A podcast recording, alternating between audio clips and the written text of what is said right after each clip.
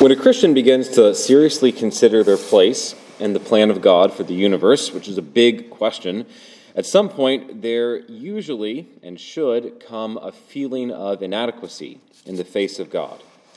And this could come in the discernment of a vocation or even in smaller questions, but ultimately there comes a time when the Christian takes stock of themselves and compares it with the will of God and finds themselves lacking, that they are just too far gone or too attached to sin, or they just don't love the Lord or the church as much as they know they should.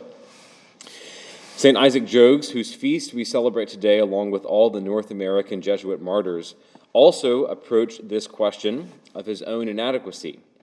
But at this point, he said, My confidence is placed in God, who does not need our help for accomplishing his designs. Our single endeavor should be to give ourselves to the work and be faithful to Him. It's true that God does not need our existence to accomplish His will. We cannot obstruct His plan, no matter how we may fail and no matter how others may desire its obstruction.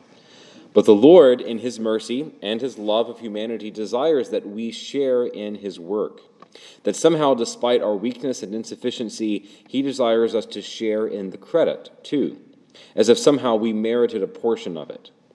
And so he calls us, weak and inadequate as we are, to take part in that mission.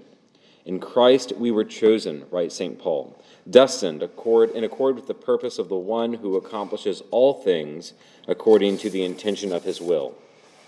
The Lord knows our shortcomings better than we know ourselves. He knows how and when we will fail. But he is willing to wait around for us to get it right, all because he loves us enough to give us this portion, to join in his work so that it becomes ours as well.